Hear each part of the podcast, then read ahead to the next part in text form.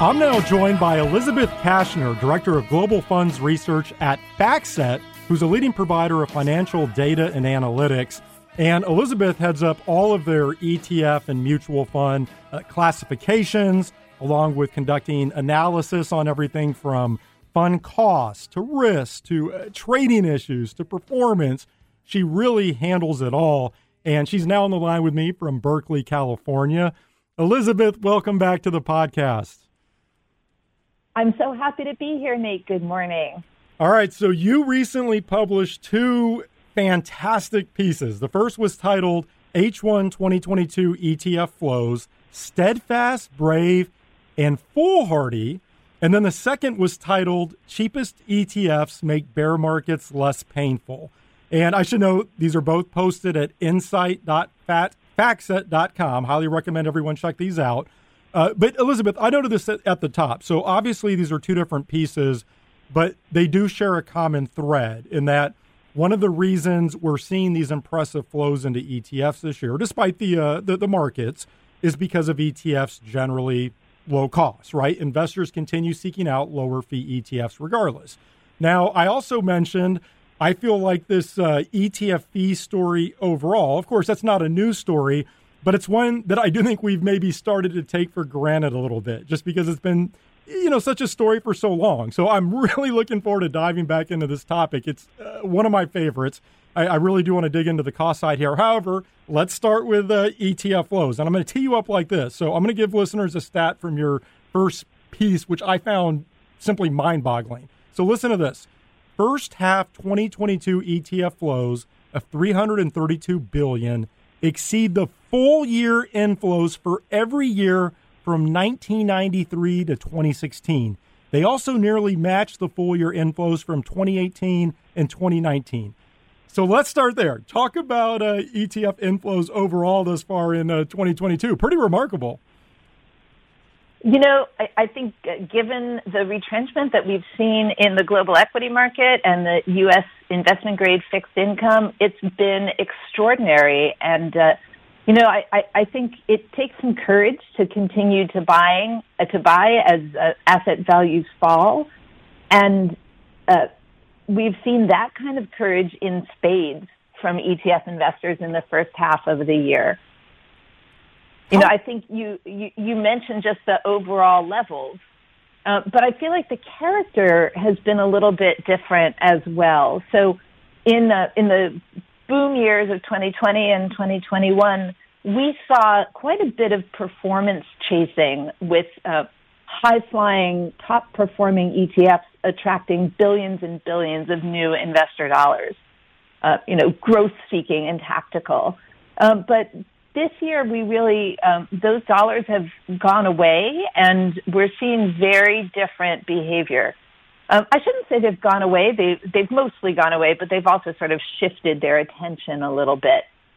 Uh, you know certainly when when you look at um, just the level of equity flows you know equity is really holding up the market right now for etfs um, that we are we're we're on pace to have um, the second highest ever annual equity flows. Elisabeth, on the uh, equity ETF side, you mentioned the uh, sort of the changing composition of flows. Can you talk a little bit more uh, about that? Because I, I, thought this was interesting in your piece, and to me, really highlighted the ability of ETFs to adapt to any market environment. So, uh, t- talk about some of the changes underneath the surface here. Oh, I'm happy to. So, you know, at FactSet, we look at the equity market um, in three categories. We look at the, the size and style funds, which, uh, you know, chop up the universe by market cap size or by growth or value, but also include the broad total market core holdings, um, plus sector funds, and then uh, ETFs that are specifically geared towards uh, a high dividend yield. And you know, in, in the in the FOMO years of 2020 and 2021, we really saw an insurge into uh, sector funds. But uh, this year, that set of flows reversed. So you know, in 2021, we saw 122 billion going into sector funds. This year, we had outflows, just 1.4 billion. So it's the change in direction that is really uh, significant there. Um, and then all of the slack in terms of market share was taken up in the other two categories. Um, size and style usually comprise about 80% of uh, the overall equity ETF market, but they got about 90% of the flows. And the remaining 10% went to those high dividend yield funds. Uh, you know, and I, I should say, I'm not really clear about whether those investors were replacing fixed income positions with dividend yielding equities or whether um, it felt like more of a defensive play. Yeah, it's a good point. I mean, you look at dividend ETFs. Last I checked, they're on pace to uh, break their annual record in terms of inflows, and I, I think blow it away.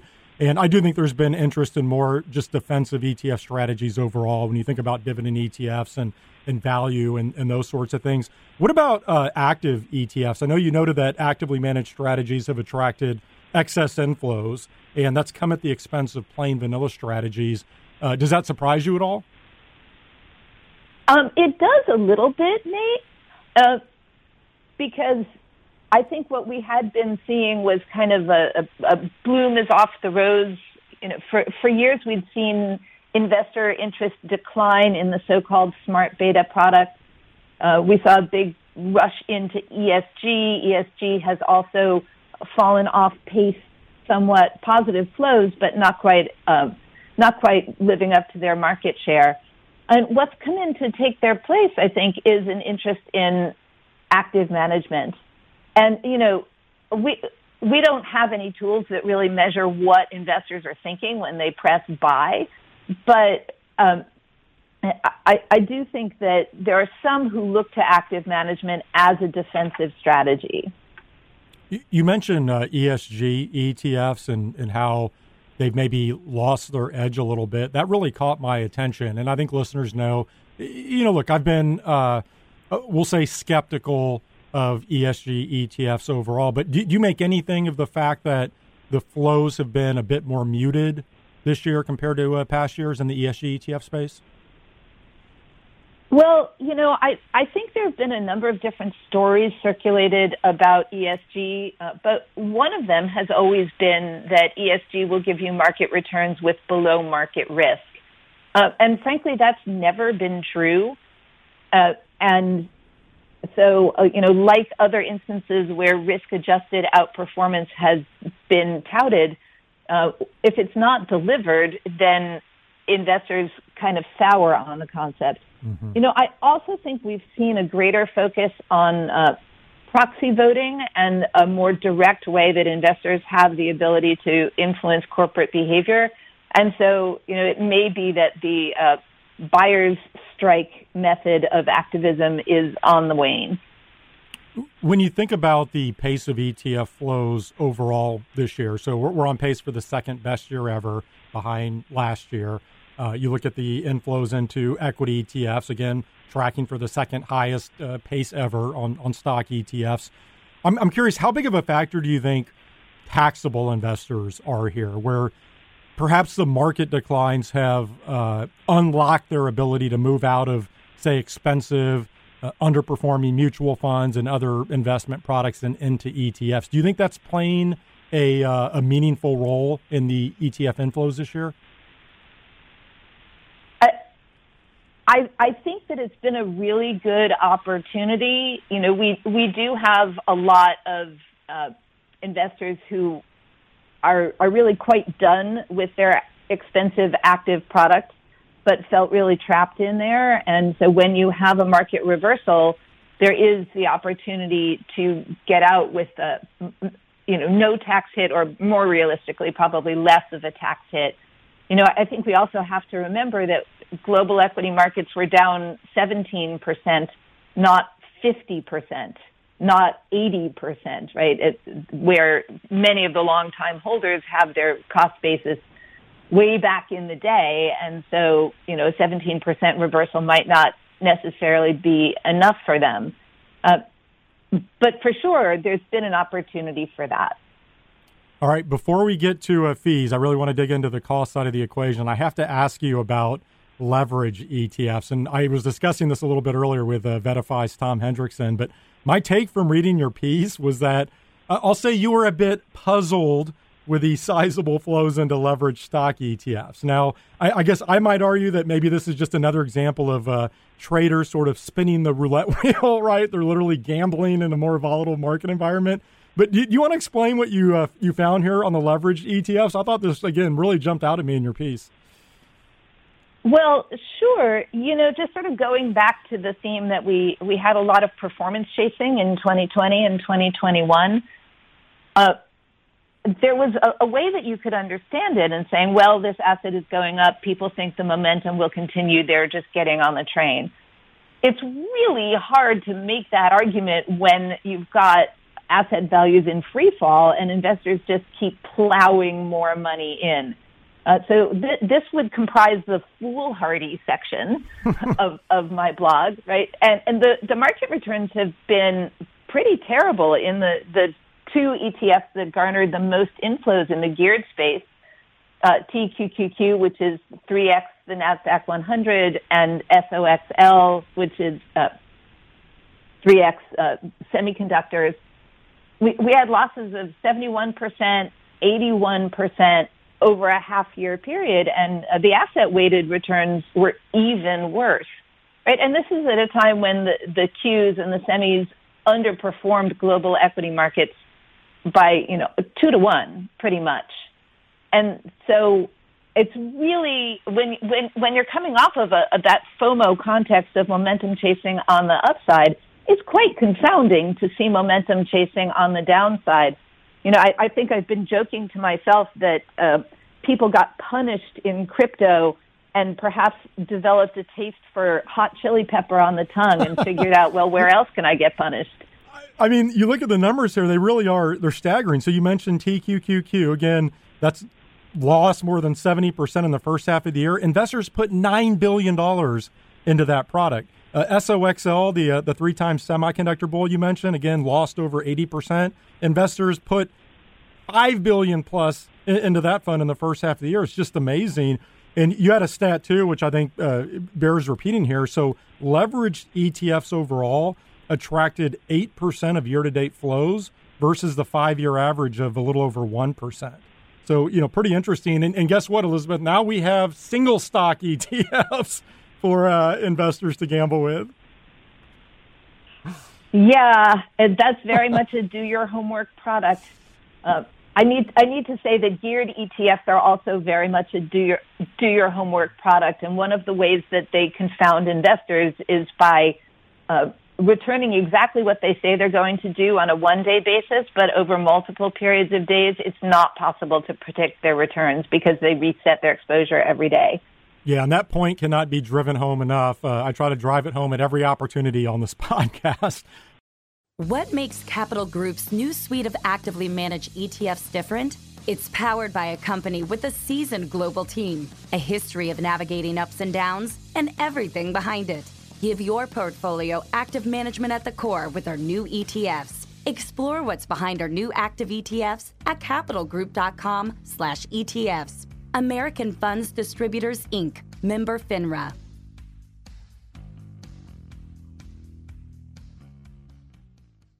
Um, okay, let's uh, let's pivot and talk fees here. And you noted that despite everything that we we just discussed, some you know some of these changes underneath the surface of ETF flows. The one thing that hasn't changed is the investor preference for lower cost ETFs. You said this continues to be quote a powerful force. And again, I want to give a stat here from your piece, and then I'll just let you go wherever you want with this.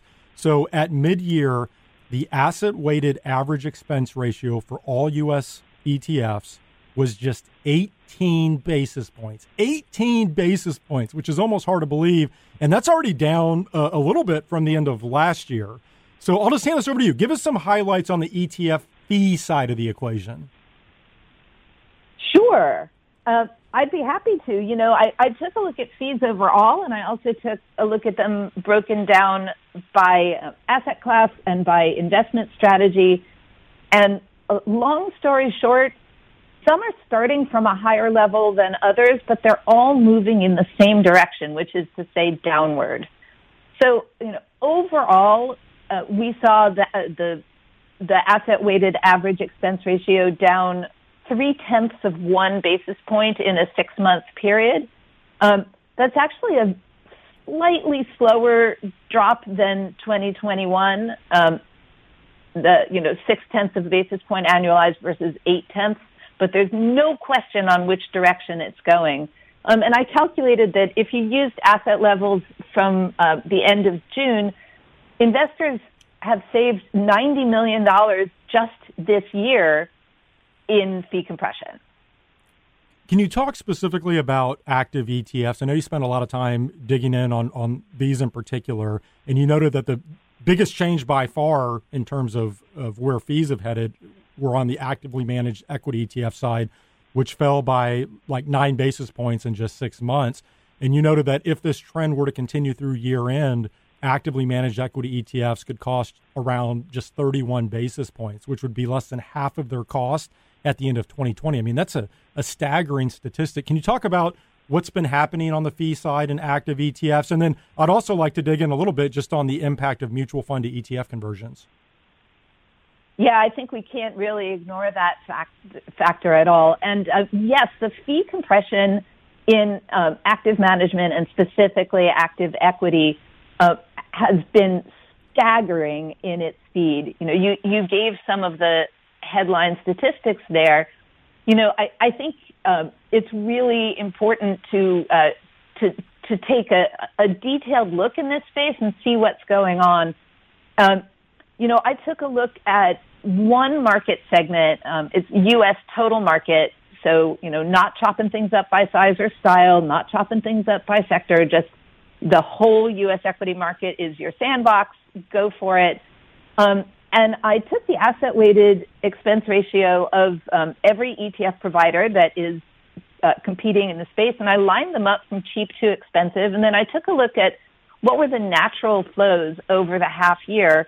Um, and by natural, I mean excluding the mutual fund to ETF conversions, since uh, those those dollars came into strategies over a period of years. They didn't come in on conversion day. and when you look at that, you know, what you see is an extraordinary overweight on the far left, which is the cheap side of my chart. Um, you know, dimensional alone captured more than 50% of the natural flows into there, the excluding conversion flows. Uh, you know, Dimensional has funds, actively managed ETFs in that space that cost 11 basis points, 12 basis points, and 19 basis points. Uh, so, you know, it, it, is it any wonder that the funds that cost 50 or 60 or 80 basis points are not able to compete? You know, just a, a couple of stats for you. Um, in this U.S. total market segment, ETFs that cost 16 basis points or less captured three out of every four dollars that came into uh, active management. Whereas actively managed ETFs that cost 40 basis points or more took in just 11% of the active flows. So, you know, I, I think the message is pretty clear. If you want to compete, you better be in the under 20 crowd. Well, and you know what, what uh, I'm recalling here. So I don't know if you've read uh, Bloomberg's uh, Eric Balchunas's his, his book on Jack Bogle. Fantastic book, by the way. Recommend everybody check that out. But you know, he talks a lot about the real trend here being, you know, low cost versus high cost, not active versus passive. And I think we're starting to see that play out, right? Where you have these active strategies that are coming in at a lower price point. They're seeing flows. We, we talked a little bit earlier about the outsized flows into active products. And I think this gets back into the importance of cost, right? That ultimately cost is the, the, the biggest driver here. It's not so much the active versus passive strategies. I guess, do, do you agree with that thought? I would say I agree with that partly. And, uh, you know, certainly Eric did a masterful job in his book. If we were on video, you'd see that it's literally sitting on the desktop uh, over my left shoulder. Um, so uh, uh kudos to Eric there. Um, you know, active management has always been a zero sum game uh, because every active bet against the market has an existing and precisely opposite bet the other way. Um, and over any given time period, only one of the two bets will pay off and the other one won't. Um, but it's no question that uh, when you pile high fees on top of that active risk, it outperformance becomes just that much more difficult. Uh, and I think that's why I, I titled this piece that uh, cheaper ETFs make bear markets a little bit less painful. You know, wh- wh- when you're waiting, whether you're waiting for outperformance or market performance or whatever it is, every day that you're waiting, you're paying table stakes, which are the uh, the fees associated with your investment. The lower the table stakes, the higher your chances of success. I'm glad you mentioned that. Uh, th- your point on on just waiting during a, a bear market. Let, let me read the quote. I actually flagged this. So you said waiting for a market bounce feels less awful when it doesn't cost much fee wise, and I really like that because if you think about it, that is in stark contrast to how things were perceived, say, 10 or 15 years ago, where there was this idea that if you pay more for your investments, that's going to help uh, protect you from market volatility or, or market downturns.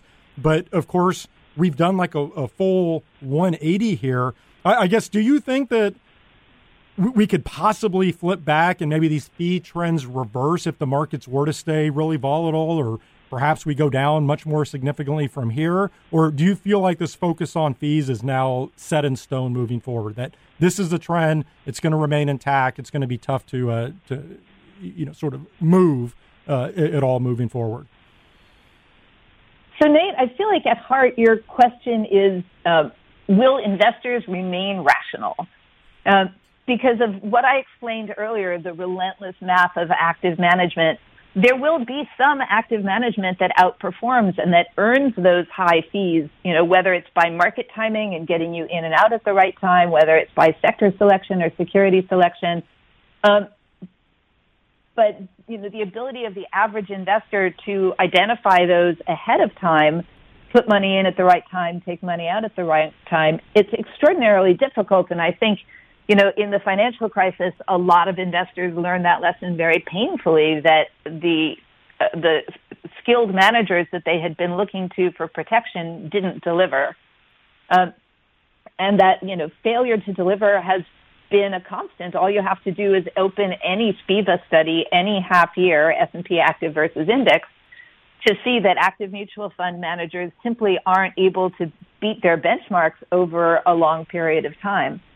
And so, you know, with that framework, it's I, I, I, I think the understanding in the investment community that uh, active risk is a real risk and that fees matter and they affect your returns forever is uh, is a huge determinant.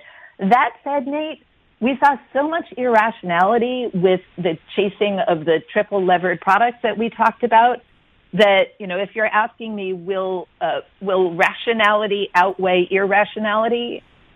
I just can't say.